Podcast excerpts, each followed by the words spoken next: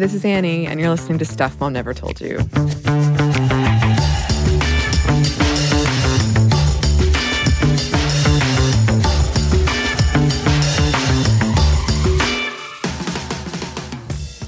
Spring has sprung here in the United States. Kinda. As as I record this, yesterday was uh, spring forward, which I detest with a passion, but, you know, that's me. Um, and this also means it's time for students to flock south or to coast around the states for the annual migration that is spring break. Now, I never did spring break successfully, in heavy quotes. I somehow was never around. During that time, I would I would say I was doing arguably more enjoyable things for me personally. Like, I took my first trip to Europe for school, um, which was my first time on a plane, I remember. But I only managed to do the the beach spring break thing once, um, and there was a cold snap, so there was no swimming to be had. We, like, all stayed indoors. We did get matching Airbrush spring break shirts, which I occasionally bust out. Another popular thing to do for spring break where I'm from is to go to Savannah for Saint Patrick's Day Parade. It usually happens around the same time. And if you've never been, never heard of it, it is a party. It is a huge party. My best friends did it every year in high school. Um, I only made it once, and it was to march in the parade. So, again, not really spring breaking it. I did later go in college, and um I don't really have time to go into the story now. It's a good one. Uh, it involves the board game Stratego, a failed accountability buddy system, and dead cell phones. Ooh. Um, and one year I was away working or some or something, um, and my friends made a cardboard cutout of my head, called it The Spirit of Annie, and it appeared in all of their pictures, and they tagged me in all of their pictures um, because I was there in spirit. Anyway, for those of you who are planning your spring break, we hope that you have a fun, safe one. Um, take care of yourselves. And here are some history facts to annoy your friends with on the trip. Welcome to Stuff Mom Never Told You from How Stuff Works dot com.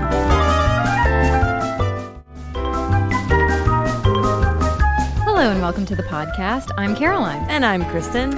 Kristen, if I had asked you a week ago what you thought were the origins of spring break, what would have been your guess? Someone uh, had a hose and someone was wearing a wet a, a t-shirt, a wet t-shirt contest, maybe. And then I the t-shirt know. got wet. Yeah, someone ran through a sprinkler on a beach somehow, and someone was serving Jell-O and accidentally, like, whoops, Daisy poured a lot of vodka into it. I like it. Mm-hmm. That that's creative, but it's not at all close to the origins of spring break in real life. Not not a bunch of just happenstance mistakes that lead to drunkenness and and wet t-shirts. Not a series of happy accidents. More like one happy accident. And then once upon a time, we had the casino pool in Fort Lauderdale, Florida. And so, backing up a little bit, I'm I'm getting ahead of myself. It was cold up at Colgate University, and the swim coach did not want his students to get out of shape over Christmas break. So one of his students' fathers suggested that the team come down to Fort Lauderdale and practice at the casino pool, which was the first Olympic-sized pool in Florida. It had been built in the nineteen twenties.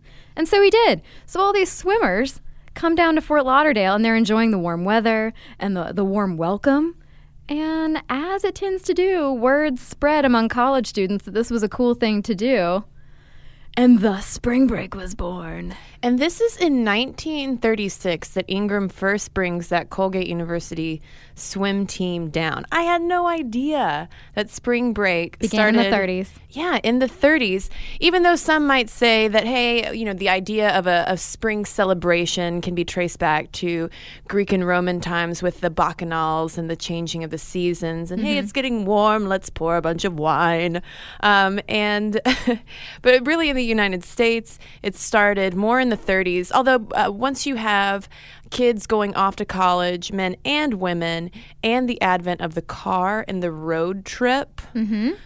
then you start to get kids getting a little frisky when they have some time off from school. But the idea of spring break and this whole let's go to the beach and have a real good time starts all because of Fort Lauderdale and this casino pool and Sam Ingram, who was, yeah, really, really concerned about his swib-teeb. Yeah, all that Christmas ham. Yeah. He was worried that they would get little swimmer's guts. So, yeah, in nineteen thirty-six, he brought the team down.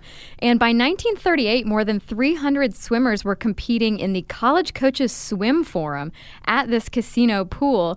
And according to the New York Times, a bacchanal was born. Yeah, the first mention of spring break in Time magazine happened in nineteen fifty-nine, I believe, where one of the revelers commented, "It's not that we drink so much, it's just that we drink beer all the time." Right. So keep it going. So little has changed yeah. since those early days. And then in nineteen sixty, spring break really enters into uh, mainstream culture with the Hollywood production Where the Boys Are, which is a movie based on a book by the same name starring George Hamilton, that uh, star of yesteryear who was always so tan. Always so tan. I think I have a purse the color of George Hamilton. That's actually the color. It's George Hamilton brown. George Hamilton. Um, and it's about these four Midwestern college girls who spend their spring break in, where else, Fort Lauderdale, the first capital of spring break. And I like how the plot line revolves around all of their different ideas of premarital sex. Like the main character is sort of the headstrong feminist who's like, premarital sex is A-okay by me. And then she meets George Hamilton and she's like, I could have premarital sex with George Hamilton. But then the moral of the story in this nineteen sixty film is that she doesn't have to do it before she's ready. Right, and that is the moral of spring break as yeah. well. Um, and by the seventies, this is according to Time Magazine's brief history of spring break, which is very interesting and tells me all sorts of things that I had no idea about. But uh, they say that by the seventies, things started to get a little raunchier. There was a lot of gratuitous P D A and balcony diving, which is when kids would jump from one balcony to the other to try to get to people's rooms. Oh, those kids. And there's actually a study out there about spring break syndrome, which is referring to the number of accidental free fall injuries in the spring break atmosphere and how they're different from, like, let's say a side impact injury of a car wreck. Wow. So all these kids getting drunk and jumping from balcony to balcony. A, a term was coined. That reminds me of yoga drop foot. It's from the from the yoga episode where very specific injuries. Mm-hmm. Um, and then by nineteen eighty-five, more than three hundred seventy thousand students were heading to Fort Lauderdale every year for spring break. And things were getting out of control. The mayor of Fort Lauderdale started freaking out about yeah. it. Police started freaking out. In the seventies, there were a number of arrests that were happening every year on the beach because kids were getting out of hand. A lot of uh, spring break syndrome spreading everywhere. People not falling off of balconies, but just just falling right. on their faces. Other types of spring break syndromes. Yes. And you mentioned the mayor. He actually went on Good Morning America to publicly state that students were not welcome in his town anymore. And former city commissioner Robert Cox told the New York Times that the commission voted to purchase a riot tank with a water cannon to counteract any potential student rampages. And he didn't stop there. Not only did he buy a freaking riot tank, but when he became mayor, streets were reconfigured to discourage cruising, and high-end hotels and restaurants replaced the lower-end, student-attracting dive bars and things. So the thing that I was expecting with this idea of talking about spring break for a podcast was that it would start, I don't know, in the in the eighties or the yeah. nineties. It's something, a product of M T V. Because growing up, M T V always had their televised spring break yeah. weeks. And it was a lot of, you know, bands and drinking and wet T-shirt contests. But the fact of the matter is that ever since, large groups of college kids have gathered in a warm locale since the late nineteen thirties. Yeah. Trouble has ensued. It's all swimmers' faults. It is. Those darn northern swimmers. But M T V does play a role in this. In nineteen eighty-six, M T V's Spring Break debuted in beautiful Daytona Beach. Not Fort Lauderdale. No. And uh, I think this is a really good example of popular culture feeding what goes into the media, which then feeds back into popular culture. And M T V Vice President Doug Herzog said that Spring Break is a youth culture event. We wanted to be a part of it for that reason. It makes good sense for us to come down and go live from the center of it because obviously the people there are the kinds of people who watch M T V. So it's a cycle. Like, he saw these young people doing all these crazy things and thought, yes, we need to be a part of that. We need to put it on T V to get more people watching it to boost our ratings, and then the more people who watch M T V Spring Break, the more people go down to M T V Spring Break. Right, because it, it cements this idea in our, our young and impressionable minds that, hey, you know, for that one week in March or April, that's what we were supposed to do. Right. Black out every night on not, Jello shots. Not like what I did my freshman year of college, uh, which was go to New York City in March. It was freezing. And at the same time that I went to New York City with my friends, I don't know why I'm pointing down. Uh, New York City is up. Anyway, when, when I went to New York City and it was freezing and I was wearing sweaters and standing in line to see Conan O'Brien, my roommate went to Florida and won a wet t-shirt contest. Man. Which I think illustrates different perspectives very well. The only spring break that I can remember making into some kind of occasion during college, because I was I was probably working most spring breaks, um, was one beach trip that my friends and I took camping down on Saint Augustine, but the way the timing of spring break was in early, early March. Right. And it was still cold. Mm-hmm. And I remember going out there, sitting on the beach with my with my swimsuit on, but wrapped up in a to- towel, determined to have some fun in the freezing cold sun. And there was these wind gusts would kick up and just blow sand all over us. And uh, and I went home a day early. Yeah, I had a similar experience when I was in middle school. Every year I went to my aunt and uncle's house in Fort Walton Beach, Florida. Mm-hmm. Same thing. I actually got bronchitis one year because it was so cold, but I was determined to go in the pool. I am going to have fun. And yet again, we turn ourselves into Kathy Comics. I know. From a young age.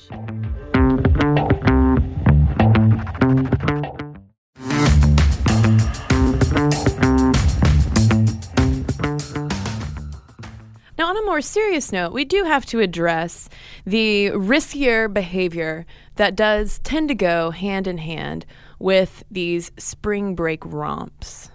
Yeah, a two thousand six study in the Annals of Tourism Research uh, found that students appear to participate in riskier behaviors in the spring break environment than at home. And this sounds like a no-brainer. Mm-hmm. I mean, duh. If you've ever been to spring break or watched spring break shows on M T V, you know that people are acting kind of crazy. Um, but they look at why this is happening, and they found that it's your personal normative beliefs and situational expectations that predict your intentions to binge drink and take part in it while you're on spring break. So basically, it's that thing of saying, hey, you know what? I'm going on spring break. I've seen what spring break looks like um, on M T V and in the nineteen sixty film Where the Boys Are, starring George Hamilton. And I'm expecting to go down and have a party-filled weekend, and I'm just going to go bonkers. Right. And similarly, intentions for casual sex were predicted by attitudes, again, personal normative beliefs and ex- expectations. But the actual engagement in casual sex was predicted by prior experience with it. So you might go down thinking like, oh, yeah, I'm going to have all of this crazy spring break sex and drinking. And then your actual actions might not measure up exactly. And then the most disconcerting finding from this two thousand six study was that a majority of students who did in fact engage in sexual activity rarely or never used condoms during spring break. Yeah, that is scary. That's a lot of unprotected sex happening mm-hmm. with a lot of possibly intoxicated people. But speaking of numbers, let's put some percentages around how many, what proportion of students are having sex. This is a little bit dated, a nineteen ninety-eight study of Canadian students from the Journal of Sex Research found that, not too surprisingly, more men than women intended to have casual sex on spring break. But uh, when the, the numbers all shook out, the percentages of guys and gals who actually did it, pretty similar, fifteen percent of men and thirteen percent of women. So maybe the casual sex not as rampant as we think. Could be. P- maybe people are just talking it up. Yeah. And one thing uh, that researchers looked at in, the, in a two thousand six study from the Journal of Studies on Alcohol was comparing spring break behavior to normal behavior. Because it could be that people are never drinking during the year and going crazy on spring break, or that they're drinking all the time and it just continues when they go on vacation. And so they conducted phone interviews with one hundred seventy-six freshman students over ten weeks to learn about their typical behaviors, and found that the people who drank more during the regular semester are men, members of fraternities and sororities, students on spring break, and those with higher fun social expectancies. So the people who are just expecting to have a better, more wild time in college. And they found that alcohol use did not actually increase during spring break in general, but spring break travelers increased their alcohol use during spring break. So it was the binge week. It was the wake up, crack a beer instead of having coffee. Right. And just go until you can't go no mo. And that finding echoes the quote that you said earlier from Time about it's not that we drink so much, it's that we drink all the time. That's from nineteen fifty-nine. nineteen fifty-nine! Well, and now the there's the whole thing of leaving the U S, going to destinations like Cancun, where the drinking age is eighteen, to make it even easier. And then you go to an all-inclusive resort, and it's just fountains of mimosas and hurricanes. That is quite a bacchanal. Yes. So now that we've covered the risks and established the fact that, yes, indeed, a lot of alcohol is consumed on spring break and has been since the dawn of spring break, let's talk about the business end of this. Right, because all of this alcohol consumption and hotel stays and restaurant eating, well, not eating of restaurants, but eating at restaurants, yes. Just to clarify. Although some of those drunk students probably have attempted to eat chewed, a restaurant. Chewed on a, on a restaurant. Um, yes, yeah, so this means that business is booming in these spring break towns. And according to the Houston Chronicle on March eighteenth, hotel bookings for Texas Week, which I'd never heard of, but I guess it's the big spring break event of Texas, of Texas, uh, which ran from March eleventh to seventeenth, um, were at ninety-five percent capacity, according to the special event coordinator for the South Padre Island Convention and Visitors Bureau. I actually know someone who spent spring break in South Padre Island, and I did not look at her pictures because I just think they'd be crazy. And apparently South Padre Island is poppin'. And it's interesting, Caroline, that you mentioned that you did not choose to look at her pictures, which I'm assuming were posted on the social network called Facebook. Indeed. Because social media supposedly is tamping down on the spring break fun. These college students who have largely grown up with social media are so aware of how easily they can be caught and broadcast doing things such as wet t-shirt contests and jello shots, that they aren't partying as hard as they used to be. Well, see, yeah, the New York Times identifies this as a trend, but I, I question how much of a trend it actually is. It might just... It might just be a part of these kids' lives now, mm-hmm. because Facebook is, everything on Facebook and the internet is, I mean, it's just so prevalent, and it's all intertwined, and it might just be more of an attitude that they have now, like, okay, well, I'm still going to go down and have fun. I just don't want people taking pictures of me so that potential employers will see them. Right. You know, because I feel like when I was in college, Facebook, uh, or I got on Facebook in two thousand four, which was my sophomore year of college. So I still wasn't, even for the rest of college, I wasn't thinking about like, oh my gosh, someone's going to see a picture of me holding a beer and I'm going to lose a job. Mm-hmm. But maybe it's just so prevalent now that kids are, are really worried about it. And one uh, one twenty-eight-year-old bartender is quoted in the story as saying that the students she sees are very prudish, and that ten years ago people were doing filthy, filthy things, but it wasn't posted on Facebook. So there's a little bit of nostalgia from a twenty-eight-year-old. In a commentary about that New York Times trend piece, the blog Jezebel also brings up this issue of whether or not women, women are being more slut-shamed into sort of tamping down on their crazier spring break activity, because you also have to remember that out of spring break culture, we have the whole Girls Gone Wild culture mm-hmm. of filming pretty young women who are usually pretty intoxicated doing some pretty sexy types of things. Right. And I mean, I think I've told you this before, Kristen, but my dad's only advice to me when I was going to college was don't let me see you on a commercial at three in the morning. Mm. So it is a concern out mm-hmm. there that our young ladies, our young college ladies will end up victims of Girls Gone Wild. But this the whole social media thing really isn't killing spring break revelry. I mean, plenty of people are still going, and all these articles coming out of Florida this month uh, reporting on the spring break craziness down there basically said that hotel occupancy is up.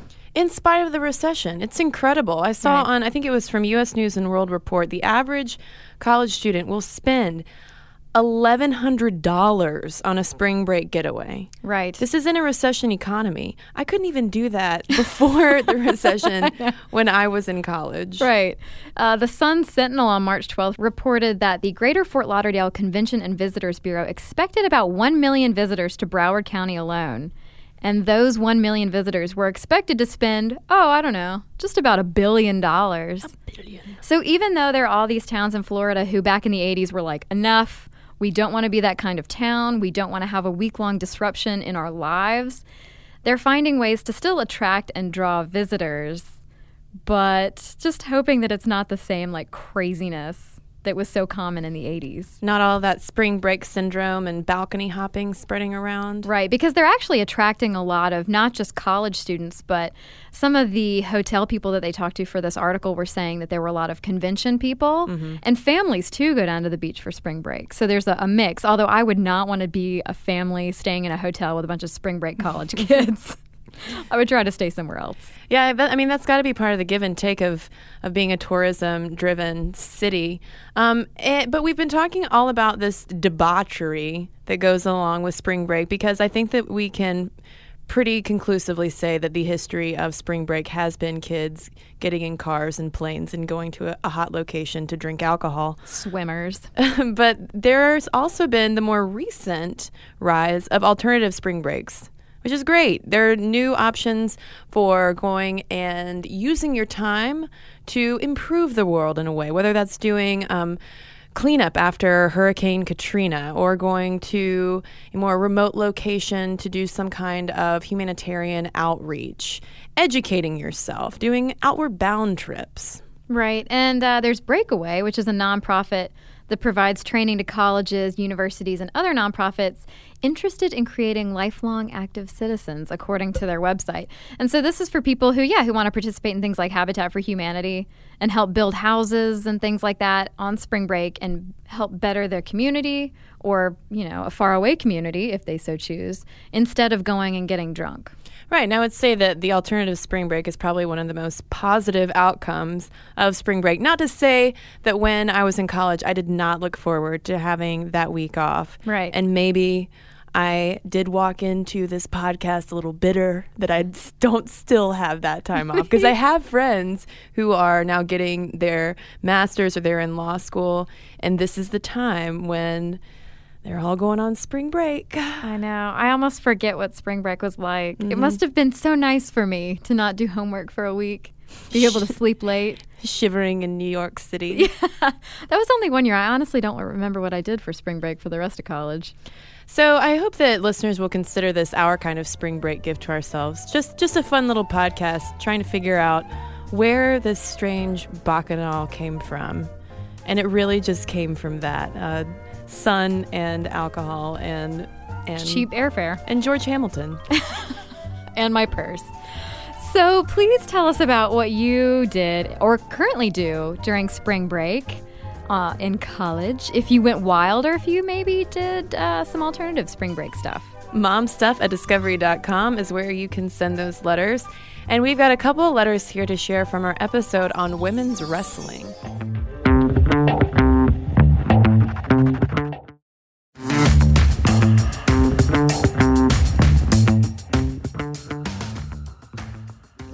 And this first one is from Andrew, who is a big fan of professional wrestling. And he writes, in recent years, W W E's hiring policy of women has been to hire models and train them to wrestle. Usually this ends up poorly and the matches are train wrecks. However, W W E has hired some women who are very talented, who started out on the independent wrestling scene, trained by themselves because they loved what they did. Beth Phoenix, Natalya Neidhart, and Karma in W W E are good examples. Some of the models even took to wrestling well, like Eve Torres, who trains in Brazilian Jiu-Jitsu. The independent scene has a vast array of talent such as Sarah Del Rey, cheerleader Melissa, and Mischief. whose day job consists of being a microbiologist. If you want to check out a promotion in the U S that has talented female wrestlers, check out the Shimmer promotion, as the promotion is based more off the wrestling than sex appeal. So thanks for that insight on women in wrestling, Andrew. Okay, this is from Shane. He has some thoughts to share on wrestling as well. Um, I can get behind the mixed wrestling at the college level, and I can get behind more opportunities for girls wrestling at the high school level. I don't think I can get behind mixed wrestling at the high school level, and here is why. High school is a time when boys and girls are learning appropriate behavior in relation to sexuality. It is also a time when hormones are running wild. While listening to your podcast, I tried to think about what it was like for me when I was in high school. Wrestling with a girl would have posed some awkward problems. This sort of a situation is just asking for an un- unintended sexual harassment suit, not to mention the social stress associated. So thanks. That makes sense. I could see how there could be some some awkwardness on yeah. that in that tiny, tiny ring or mat. On the mat. I always say ring for mat. Wrestling, You're thinking boxing. Of W W E. I know. Kids wrestling in the W W E. Also would be weird to see. Okay, well, mom stuff at discovery dot com is where you can send your letters. You can also find us on Facebook. Leave a comment there. Like us if you'd like to. And you can follow us on Twitter at momstuffpodcast. You can also check out what we're doing during the week on our website, how stuff works dot com. Be sure to check out our new video podcast, Stuff from the Future. Join HowStuffWorks staff as we explore the most promising and perplexing possibilities of tomorrow. The HowStuffWorks iPhone app has arrived. Download it today on iTunes.